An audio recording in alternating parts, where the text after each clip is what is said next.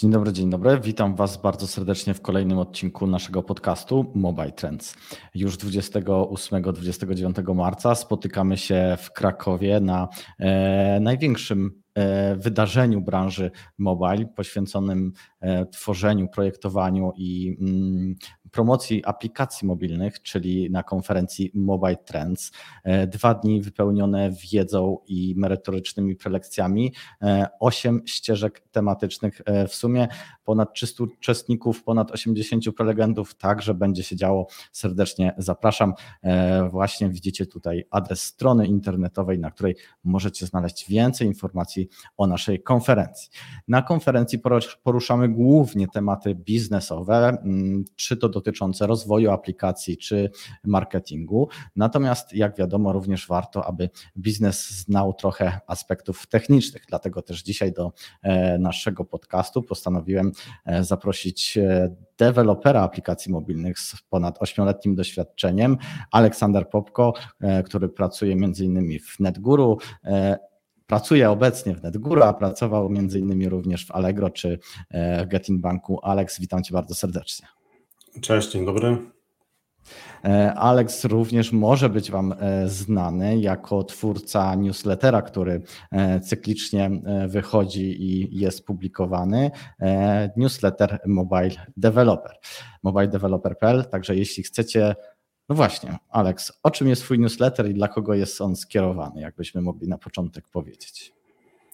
Mój newsletter jest gdzieś na styku programowania i biznesu czyli staram się tutaj łączyć aspekty techniczne z biznesowymi. Uważam, że Dokładnie. pisanie kodu, uważam, że pisanie kodu to jest, to jest przede wszystkim rozwiązywanie problemów biznesowych, a nie, a nie sztuka sama w sobie. Dokładnie tak, także znajdziecie, jak ja obserwuję ten e, newsletter i czytam go e, regularnie, to znajdują się tam właśnie informacje nie tylko stricte dla deweloperów e, aplikacji mobilnych, ale w dużej mierze takie właśnie newsy Alex tam prezentuje, ale też są elementy związane, poświęcone lub takie, które mogą się przyznać biznesowi, także serdecznie zachęcamy. Alex, na początku standardowe pytanie, E, o Twoje ulubione aplikacje mobilne. Czy e, masz jakąś taką jedną, która najbardziej przypadła Ci do gustu, z której najczęściej korzystasz? Mm, mój smartfon jest, jest ogólnie strasznie nudny. Mm, e, przede wszystkim dlatego, że, że staram się ograniczyć tutaj użycie aplikacji, ponieważ, ponieważ no po prostu wciągają, wciągają użytkownika. Nacisk jest obecnie na spędzanie czasu przed ekranem, na częste odpalanie aplikacji, na powiadomienia, więc, y, więc korzystam tylko z tego, co jest e, niezbędne, czyli przede wszystkim komunikatory, aplikacja Impostu do odbierania paczek, Allegro. Z takich specyficznych aplikacji e, używam dość dużo aplikacji Endel, ona mm, generuje dźwięki dostosowane do danej aktywności.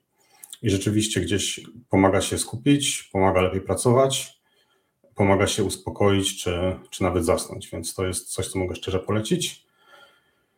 I to chyba taka jedyna niestandardowa aplikacja. Myślę, że cała, cała reszta aplikacji na moim smartfonie e, to po prostu apki, które, które można znaleźć na, na większości innych smartfonów w Polsce. O tej aplikacji Endel nie słyszałem, także muszę skorzystać. Rozumiem, że e, wybiera się w niej daną aktywność, którą e, w danym momencie wykonujemy i aplikacja, e, być może ta sztuczna inteligencja, która ostatnio jest taka modna, dobiera nam odpowiednie dźwięki, żebyśmy bardziej efektywnie mm, wykorzystywali czas, tak? Tak, tak to działa. Można albo samemu wybrać daną aktywność, albo jest analizowana aktywność na podstawie danych z urządzenia na tak zwanym Rozumiem. autoplayu. Rozumiem. E, no to e, powiedz na, również na początku, czym dla Ciebie jest aplikacja mobilna? Mm. Dla mnie tak z perspektywy programistycznej będę, będę właśnie używał, e, używał terminu aplikacja mobilna do, mm, do paczki kodu, który jest skompilowany i zainstalowany na urządzeniu. Na urządzeniu. Mhm. Często, często właśnie często właśnie mówimy o aplikacji mobilnej jako o gotowym produkcie, a za tym, za tym potrafi stać cały backend, cała infrastruktura, dużo procesów biznesowych, więc ja tutaj się ograniczę tylko, tylko i wyłącznie do tego kodu, który jest pisany przez programistów mobilnych i instalowany na e, smartfonie czy, czy na iPadzie. A co właśnie z punktu widzenia mm, dewelopera jest najważniejsze podczas tworzenia e, takiej aplikacji mobilnej? Mm. Według mnie taką najważniejszą rzeczą e, są sprecyzowane wymagania biznesowe, o co często nie jest łatwo. Mm. E, czyli zaczynając od, od definicji i nazywania poszczególnych wydarzeń, czy rzeczy, czy zjawisk, w ten sam sposób, a kończąc na przykład na określeniu e, integracji e, z jakimiś zewnętrznymi rozwiązaniami, ponieważ to wszystko narzuca i architekturę aplikacji i e, używaną technologię. To, to co powinien zrobić w takim razie deweloper, jeśli otrzymuje taką nieprecyzyjną specyfikację z niejasnymi wymaganiami biznesowymi?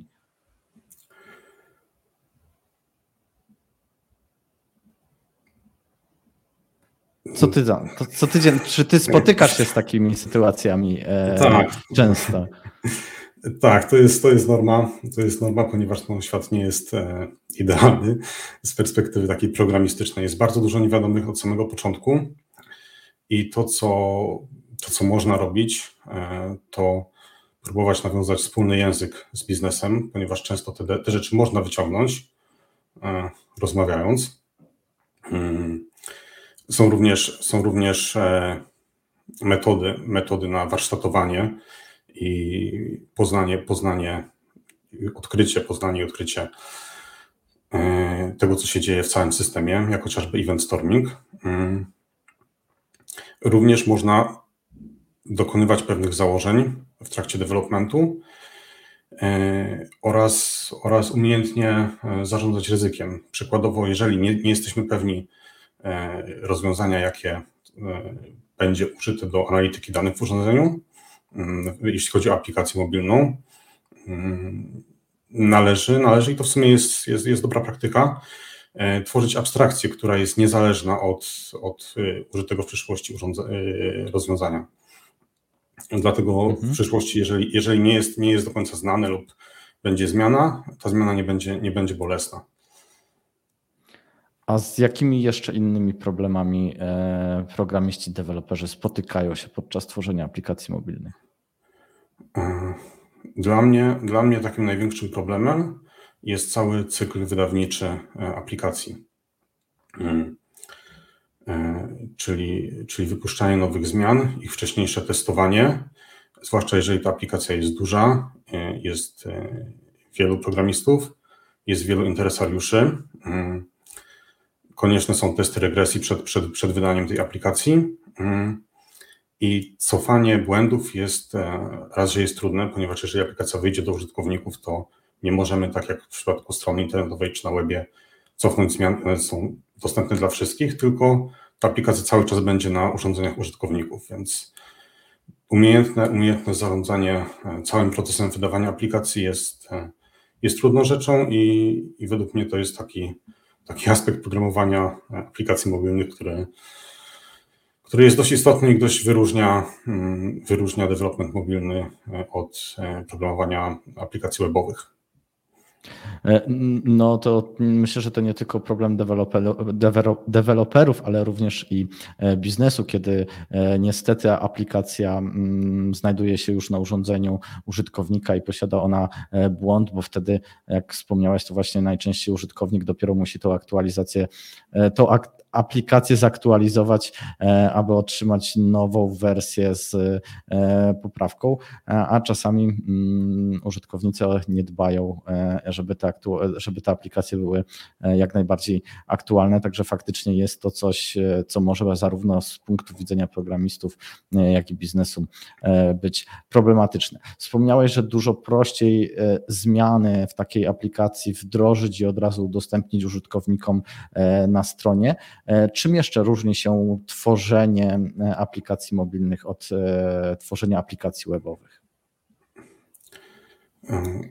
poza tutaj oczywiście technologiami, mm, to takie aspekty, które dość, które są dość widoczne, to na przykład dostępność mm, aplikacji, czyli ułatwienia w funkcjonalnościach aplikacji dla osób z, nie, z niepełnosprawnościami, mm, ponieważ na, na stronie internetowej raczej jest to łatwiej zrobić. Desktop jest dość duży, ekran, ekran, ekran komputera jest dość duży. Do tego są sprecyzowane, e, sprecyzowane rekomendacje WCAG. W przypadku aplikacji mobilnych mm, oficjalnych rekomendacji nie ma, natomiast stosuje się interpretację tych rekomendacji webowych. I ze względu na wielkość również urządzenia jest to, jest to, jest, jest to po prostu często dość trudne i trzeba myśleć na tym, o, tym, mm, o tym od samego początku tworzenia aplikacji. Kolejnym... Również mhm. sam deweloper e, powinien właśnie pamiętać o tych zaleceniach WCAG, tworząc kod aplikacji? Tak, jeżeli jest takie wymaganie, e, że aplikacja musi być, musi być dostępna, to powinien od początku planować development w taki sposób, żeby to nie było problematyczne. Dużo łatwiej jest, e, dużo łatwiej jest tworzyć aplikację właśnie z, mając z tyłu głowy, że ta aplikacja musi być dostępna albo w przyszłości będzie taki wymóg, niż, e, niż ją po prostu naprawiać po wypuszczeniu. Mhm. Jakieś jeszcze inne różnice pomiędzy aplikacją mobilną a aplikacją webową? Krasze, krasze na urządzeniach, ich e, aplikacji, ich logowanie. Mm, co jeszcze? E, deep linki, które też są dość specyficzne, czyli, czyli po, wysłaniu, po wysłaniu linka do użytkownika E, może zostać przeniesione po prostu w konkretne miejsce w aplikacji. Mm. Na pewno push notyfikacje to też jest takie, taka charakterystyczna rzecz dla, e, dla mobilu. Mm. Mamy oczywiście push notyfikacje w stronach internetowych, ale nie są, nie są one wiadomo tak często używane. No i myślę, że jeszcze, jeszcze, jeszcze sporo rzeczy drobniejszych by się tutaj e, znalazło. A powiedz, w jakim, jakiego języka ty używasz do tworzenia, z jakim językiem na co dzień pracujesz? E, to znaczy, ja, ja obecnie e, pracuję w NetGuru e, w, w zespole Discovery i zajmuję się pracą nad projektami w bardzo wczesnym etapie i wykorzystuję właśnie tutaj moją wiedzę, którą zdobyłem przez, przez ileś lat programowania. Ale jeśli chodzi o mój język i, i technologię, to przede wszystkim iOS i tutaj zarówno kiedyś Objective-C, jak i potem Swift i nadal programuję jakieś projekty moje poboczne e, w Swiftie. Rozumiem. A co sądzisz o tych technologiach e, typu PWA, e, które swego czasu albo może wciąż są modne, że to jest prosty i tani, szybki sposób na zbudowanie aplikacji mobilnej z aplikacji webowej albo takiej bardziej zaawansowanej aplikacji webowej? Jakie są przewagi takiej natywnej aplikacji pisanej w dedykowanym języku nad takimi aplikacjami e, hybrydowymi czy aplikacjami typu PWA? E, to musieli właśnie, musielibyśmy tutaj właśnie rozróżnić e, PWA, aplikacje hybrydowe i aplikacje natywne. Przez aplikacje natywne właśnie rozumiem tutaj mm, aplikację, która jest skompilowana, dystrybuowana najczęściej przez, najczęściej przez, przez sklep, przez e, PWA e, rozumiem tutaj tak naprawdę stronę internetową, która jest, e, do której jest dodany skrót na ekranie, ekranie użytkownika, do tej jak, jest używana jako, mm, no wygląda jak aplikacja, ale tak naprawdę jest to strona internetowa. Ma to, sporo, ma to rozwiązanie sporo ograniczeń, jak chociażby z zapisywaniem danych lokalnie, mm, czy, czy wykorzystywaniem konkretnych, e, konkretnych funkcjonalności danego urządzenia mm. oraz, e, oraz aplikacje hybrydowe, mm, czyli, mm, czyli aplikacje tak naprawdę, przez aplikacje hybrydowe tutaj będę, e, będę mówił o rozwiązaniach takich jak Cordova, czyli aplikacje tak naprawdę webowe, które są opakowane w natywny kontener i wypuszczone do sklepu. Czyli to jest jeszcze, jeszcze coś innego. I mhm. jeśli chodzi o PWA, to tak naprawdę no, mm, ja jako użytkownik e, nie korzystałem nigdy z PWA. chociaż nie, raz, raz korzystałem, tak, potrzebowałem po prostu skrót do, do jednego, jednego nagrania na YouTubie, dość często odpalanego i wygodniej było mi dodać PWA do smartfona niż, niż po prostu odpalać to z, z Safari czy z Firefoxa. Mm, do tego jest sporo ograniczeń i no nie jest to rozwiązanie jakoś, jakoś bardzo popularne, natomiast jest tanie, jest szybkie, można pewne rzeczy na pewno zwalidować tutaj. E, A myśl, wiesz, dlaczego takie rozwiązania akurat nie są popularne? Właśnie przez te minusy, które przed chwilą wymieniłeś? Mm, no sam proces, sam proces instalacji nie jest oczywisty. Tutaj w szczególności na, na iPhone'ie. Mm, nie każdy korzysta z Safari, a można jedynie tego dokonać z Safari. E, jest, e, dane są, dane są e, zachowane dane w, w PWA są po jakimś czasie, to jest wydaje mi się, że około 30, 30 dni usuwane. Mm, to jest na pewno, na pewno problem związany z jakimś zapisywaniem danych. Mm. No i kwestia ograniczeń. No tak naprawdę nie możemy korzystać z tego wszystkiego, co, E, co mamy w urządzeniu, czy jakieś zaawansowane rzeczy związane z aparatem. E, I myślę, że to są, to są, to są główne powody. Jasne, rozumiem. A jeśli chodzi o aplikacje hybrydowe w porównaniu do tych aplikacji e, natywnych, które ty tworzysz na co dzień? Mm, aplikacje hybrydowe na pewno są tańsze w developmencie, czyli właśnie takie rozwiązania jak, jak Cordova, która no, kiedyś, kiedyś była bardzo popularna, ale tutaj, um, tutaj problemem jest e, przede wszystkim e, doświadczenie użytkownika e, używając tej aplikacji, która jest dużo, dużo niższa niż w przypadku aplikacji natywnych. E, do tego, do tego sama, od samej kordowy się odchodzi. E, są są również inne rozwiązania jak Ionic, ale wszystkie one opierają się po prostu na mm, tłumaczeniu, tłumaczeniu aplikacji webowej, na opakowaniu aplikacji webowej w natywny kontener. A Flutter? Okej, okay, dobra, to teraz, teraz przejdźmy do jeszcze, jeszcze innego, mm, jeszcze innego Typu obszaru. aplikacji? Tak, jeszcze tak, innego jeszcze, obszaru. Tak, i tak. Mam również... To, to, to jest framework. Tak, tak. Mamy również frameworki cross-platformowe, które nie są, e, nie pakują po prostu weba e, w apkę natywną. I tutaj mm, najpopularniejsze dwa rozwiązania to React Native, e, framework wypuszczony przez Facebooka oraz Flutter, framework wypuszczony przez Google. I one umożliwiają tworzenie aplikacji mobilnych na dwie platformy iOS i Android jednocześnie. Hmm. Czyli piszemy jeden kod, jest jedna baza kodu i apkę można odpalić e, równocześnie na iOSie i na Androidzie. W przypadku aplikacji natywnych e, pisanych w języku Swift, czy na iOSie, czy, czy w Kotlinie na Androida, potrzebne, trzeba pisać naprawdę kod dwa razy. Hmm. Są potrzebne oddzielne dwa projekty, oddzielne dwa zespoły programistyczne, a tutaj mamy tylko jeden. I jeśli chodzi o jakość aplikacji e, pisanych właśnie mm, aplikacji cross-platformowych, e, czyli, czyli, czyli pisanych albo w React Native, albo we Flutterze, e, to jest ona to nieporównywalnie wyższa niż, niż rozwiązania typu Cordova. Hmm. Tak więc e, to jest po prostu no, no nieco, nieco inna liga. Hmm, ma swoje ograniczenia. E, zwłaszcza jeżeli, jeżeli porównujemy na przykład Flutter czy React Native e, e, z natywnym developmentem, to takie główne, główne ograniczenia to mm, dostęp do, do poszczególnych integracji, mm, czasem czy, czy, czy, czy rozwiązań zewnętrznych. Czasem po prostu trzeba pisać customowy, natywny kod, żeby się z nimi zintegrować. I, i tutaj podam przykład. Jest takie mm, narzędzie jak Salesforce dość, dość popularne i ono ma mobilne SDK, czyli można korzystać z tego SDK e, jak, jak z backendu. I jest ono udostępnione e, dla iOS-a, dla Androida w natywnych rozwiązaniach oraz, e, oraz dla React Native.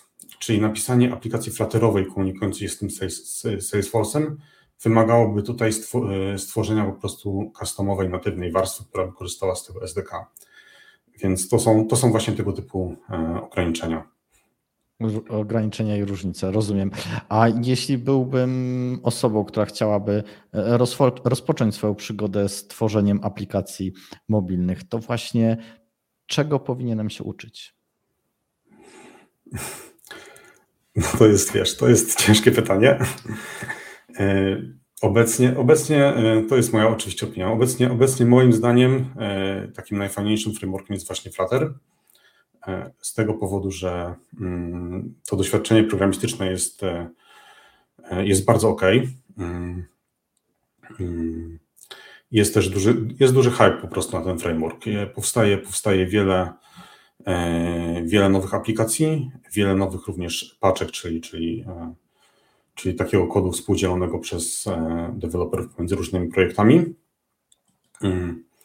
Jest wiele konferencji, wiele, wiele tutoriali, źródeł wiedzy i, i, i myślę, że naprawdę jest to jest ok framework, żeby wejść. Do tego, do tego jest on dość świeży, więc, e, mm, więc tak naprawdę tego materiału nie jest, nie jest aż tak dużo do nauki, jak w przypadku na przykład natywnego iOS-a, który istnieje już, e, no już tam kilkanaście lat i mamy na iOSie mamy w tej chwili dwa języki programowania, mm, czyli Objective-C i Swift. Do tego, jeśli chodzi o Swift, to nastąpiły e, dość duże zmiany, jeśli chodzi o główne frameworki do tworzenia interfejsu użytkownika, więc ilość po prostu wiedzy, która jest potrzebna do zdobycia, jest no, dość, dość spora. Mm, tak więc to jest, e, no ponadto Flutter daje możliwość e, jednoczesnego, mm, jednoczesnego tworzenia aplikacji i na Android, i na iOS, więc tak według mnie to jest chyba no, najfajniejsza, najfajniejsza obecnie opcja. I rozumiem, że dlatego też e, również biznes bardzo e, lubi ten e, framework, ten sposób tworzenia aplikacji, ponieważ ta aplikacja jest tworzona raz i wykorzystywana na dwóch systemach operacyjnych. Tak, to jest, to jest, to jest dość znaczący ten element. Przede wszystkim dlatego, że dość mocno to tnie koszty. Nie, nie utrzymujemy dwóch zespołów, tylko utrzymujemy jeden zespół, to jest jedna rzecz. A druga rzecz jest taka, e, że mamy, ze względu na to, że mamy mm, jedną, jedną bazę kodu, e, mamy zapewnione takie same, e, taką samą logikę biznesową na jednym i drugim urządzeniu. Czyli nie ma, nie ma rozjazdów powiedzmy między aplikacjami i, i jednocześnie funkcjonalności są dowożone w tym samym czasie na obie platformy, więc to też ma dość duże znaczenie. Natomiast no, idą, idą wiadomo za tym pewne ograniczenia. No właśnie, chciałem się zapytać może nie o ograniczenia, ale e, natywne aplikacje. Co mm, dzięki nim możemy zrobić więcej, e, co więcej możemy wykorzystać niż właśnie w takiej aplikacji e, tworzonej w frameworku typu Flutter? Hmm. Albo idąc w drugą stronę, jakie ograniczenia ma ten e, framework w porównaniu do takiego mm, pisania dedykowanych aplikacji pod dedykowane systemy? Przykładowo, korzystanie z najnowszych funkcjonalności, które wydawane są dość często, w zasadzie co roku, nowych, nowych API. Rzeczy bardzo specyficzne dla danych urządzeń, mm, czyli jakieś integracje, nie wiem, Bluetooth, aparat, E, GPS, e, im bardziej wchodzimy niskopoziomowo i wykorzystujemy, e, wykorzystujemy te rzeczy specyficzne dla danego urządzenia czy dla danego systemu, tym lepiej iść w aplikacje natywne. Natomiast jeżeli aplikacja wyświetla jedynie dane, które przychodzą z backendu w ładny sposób, no to, to warto rozważyć właśnie technologie cross-platformowe tutaj. Rozumiem. A takie mm, pojęcia, które są również bardzo popularne w ostatnim e, czasie, aplikacje low-code, no-code, czy będą one w stanie zastąpić pracę mm, deweloperów w przyszłości? Tutaj, tutaj sytuacja w aplikacjach e, mobilnych jest nieco inna niż na webie, bo na webie no-code, e, low-code jest całkiem, całkiem nieźle rozwinięty. Jest chociażby Webflow, jest, jest nawet stary WordPress, który jest, e, jest cały czas używany i no jest, to, jest to rozwiązanie low-code, tak? E, obok, obok Webflow mamy też, e, mamy też masę, masę rozwiązań, które działają dość dobrze do tworzenia landing page'y. Mm, mamy też Babul do tworzenia nieco bardziej skomplikowanych aplikacji webowych. ale w przypadku aplikacji mobilnych tak naprawdę w tej chwili, przynajmniej ja znalazłem dwa rozwiązania, które nadają się do tworzenia prostych aplikacji albo, albo prototypów i, i są w miarę ok. To jest Flutterflow i, i, i DraftBeats.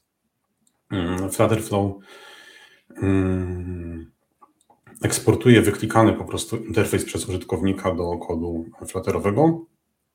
DraftBeat podobnie, DraftBeats podobnie, e, tylko że do React Native.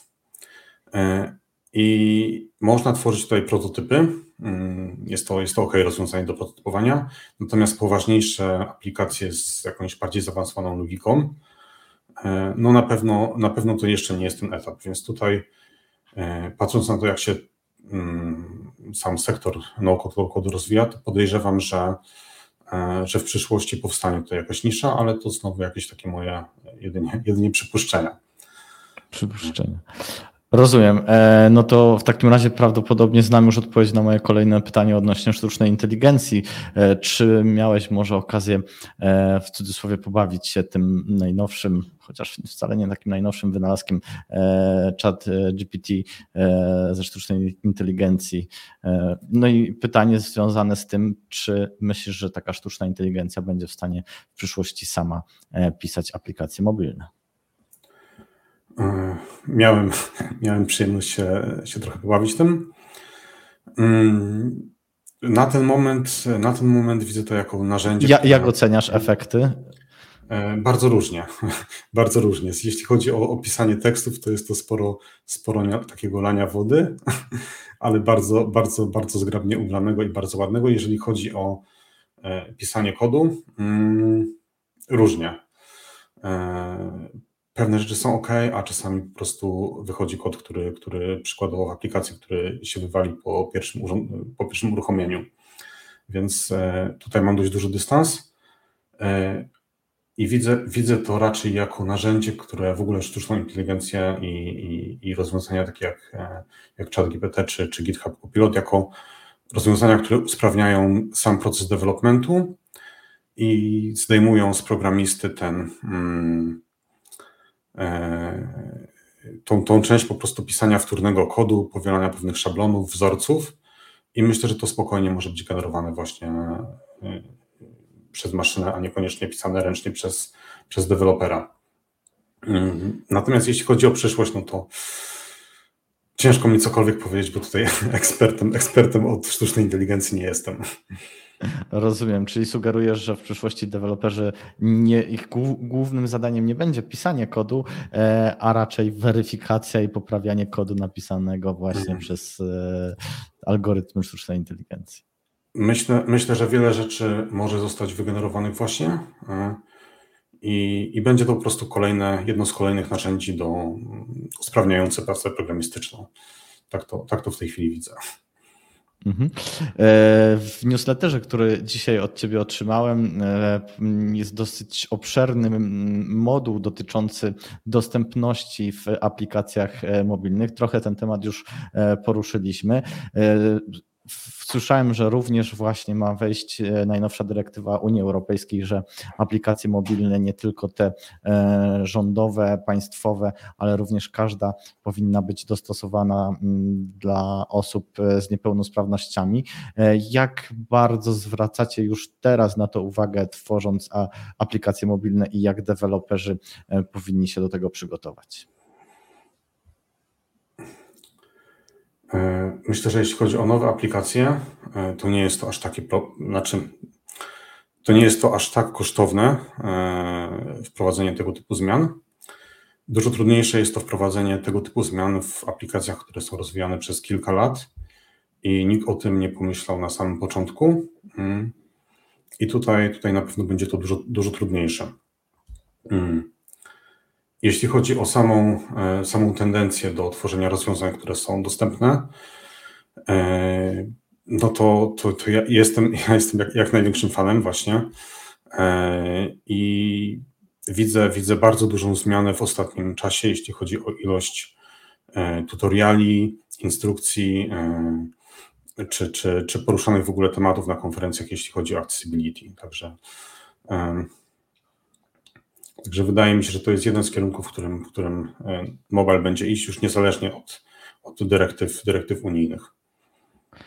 Potwierdzam, również e, na naszej konferencji Mobile Trends będzie e, kilka prelekcji właśnie poświęconych e, temu tematowi, mm, także serdecznie wszystkich zapraszam 28-29 marca w Krakowie na Mobile Trends Conference. Pytanie jeszcze do Ciebie, wspomniałeś, że jest to duże utrudnienie, kiedy mamy starszą aplikację. Właśnie jak takie aplikacje z długiem technologicznym napisane w być może w przestarzałym języku modyfikować, rozwijać, rewital, rewitalizować, jeśli można tak powiedzieć.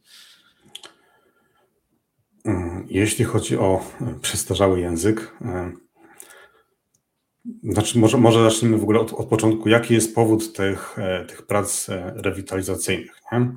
Jeżeli aplikacja ma na przykład e, ma sensowną architekturę, mm, jest napisana no, zgodnie ze sztuką, E, to tak naprawdę technologia i język, e, w których są napisane, nie ma aż takiego tutaj znaczenia. E, jeżeli chcemy ją przepisywać na nowy język, to można przykładowo jest aplikacja napisana w Objective-C lub, lub w Javie, androidowa, to przepisanie jej na nowsze rozwiązania jak, jak Swift czy Kotlin może się odbywać inkrementalnie, czyli każda, mm, czyli każda powiedzmy nowa zmiana będzie pisana w nowym języku, ponieważ e, zarówno Objective-C, e, stary język iOS-owy, jak i Swift, nowy język iOS-owy, są interoperacyjne, mm, czyli mogą kod napisany w, tych, w jednym języku i w drugim może się komunikować ze sobą, używając tych samych e, struktur danych. I tak samo jest w, w Androidzie mm, z Java i Kotlinem, więc można tak naprawdę tą aplikację przepisywać stopniowo, pracując, pracując nad nią jednocześnie bieżąco, na bieżąco nad, nad rzeczami już związanymi stricte, stricte z biznesem, z nowymi funkcjonalnościami, z poprawkami. I tutaj przykładowo byłem kiedyś, e, e, byłem kiedyś w projekcie, gdzie e, aplikacja miała dość sporo kodu Objective-C mm, i była wprowadzona taka zasada, że nie można, nie można napisać kodu Objective-C.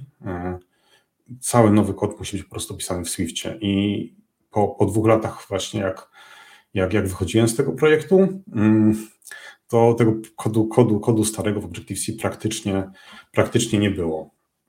On pozostał w pewnych miejscach, ale wszystko odbyło się w miarę naturalnie, zachowując ciągłość e, biznesową działania aplikacji. Nie było tak, że rzucamy wszystko i przepisujemy od nowa. I, i myślę, że to jest, to jest dobre podejście. Natomiast czasem zdarza się, że aplikacja była mm, rozwijana przez, e, przez długi czas i bez, bez, bez, e, bez opracowania żadnej ani architektury, mm, ani, ani żadnej spójności przez różnych programistów. I, mm, I tutaj warto się zastanowić, czy, czy, czy, czy dobrym wyborem nie będzie przepisanie aplikacji po prostu od zera, i przy okazji na przykład dokonanie jej e, redesignu. Mówię tutaj o takim designie już e, przez, przez, e, robionym przez designera i nieco opracowania nieco innej funkcjonalności. Więc to jest, to jest po prostu okazja, żeby to zrobić. I to, co jest tutaj trudne przy takim, przy takim rzuceniu, rzuceniu starej aplikacji i pisaniu nowej, to mm, zmapowanie wszystkich rzeczy, które się dzieją w systemie. No i tutaj właśnie jednym z rozwiązań może być event storming chociażby, żeby, żeby prowadzić warsztaty zarówno, e, zarówno z programistami, zarówno z biznesem e, i, i po prostu poznać dokładnie, co tam się dzieje i być i na tej podstawie, w momencie, kiedy już są zmapowane te, e, zmapowane są zdarzenia, ustalić po prostu nową, nową architekturę samej aplikacji. Więc to takie, takie moje, moje, moje przemyślenia na szybko. Jasne. E, a wiesz może, czy to właśnie e, jest decyzja po stronie klienta, czy po stronie e, zespołu programistów, którą opcję najlepiej wybrać, czy stopniowe przepisywanie aplikacji, czy napisanie jej całkiem od zera? Czy to zależy od przypadku? No to powiem, jak konsultant to zależy. Natomiast no, decyzja ostatecznie zawsze jest klienta. Mm, tutaj zespół może, może, może rekomendować, ale warto zwrócić uwagę, że właśnie no, przy, przy produktach cyfrowych jest tych interesariuszy wielu mm, i ta opinia, opinia programistyczna nie zawsze, nie zawsze jest najlepsza, ponieważ to jest tylko, to jest tylko bardzo ograniczony wycinek, bardzo, bardzo ograniczone spojrzenie tak naprawdę tylko na kod. Więc e, warto się zastanowić po prostu, czy jakie są z tego korzyści i co chcemy osiągnąć przepisując od zera aplikację. Ponieważ przepisanie od zera również, również generuje pewne ryzyka. Pewne rzeczy mogą e, nie zostać zauważone, pewne ryzyka mogą być po prostu pominięte, estymacje mogą być niedokładne, więc to zawsze, zawsze jest ryzykowne w pewien sposób. Czy to ten e, projekt rewitalizacji aplikacji e, mobilnej to był jeden z najciekawszych projektów, w których miałeś okazję brać udział? E, myślę, że tak, że znaczy to nie było, może inaczej, to była, to nie był projekt sam rewitalizacyjny, czy tam, czy, czy, czy to nie był refaktor, to nie było celem, po prostu to było robione przy okazji. To było w ramach pracy nad istniejącym biznesem, więc to było, to było o tyle, o tyle dobre, że ze starej technologii, z Objective-C, przeszliśmy na nową, na Swift, bez praktycznie nie, nie, niezauważalnie. Dla użytkownika. Dla, dla, znaczy dla, dla użytkownika, dla, dla biznesu też, ponieważ nie było to kosztowne, po prostu nowy kod był pisany w Swiftie, stary pozostał w Objective-C, ale że pracowaliśmy na, nad e, już istniejącymi funkcjonalnościami, no to automatycznie, automatycznie E, ta ilość kodów Swiftowego się zwiększała, a Objective-C zmniejszała. Rozumiem. E, Aleksander Popko, mobiledeveloper.pl e, był naszym gościem i opowiadał dzisiaj o trochę technicznych aspektach tworzenia aplikacji mobilnej. Aleks, bardzo Ci dziękuję za rozmowę. Dziękuję również. E, dziękuję Wam za uwagę. Zachęcam oczywiście do odsłuchania naszych e, wcześniejszych odcinków, jak i również tych e, kolejnych. No i jeszcze raz przypominam, 28-29 marca w Krakowie spotykamy się na Mobile Trends Conference. Do zobaczenia. Dzięki.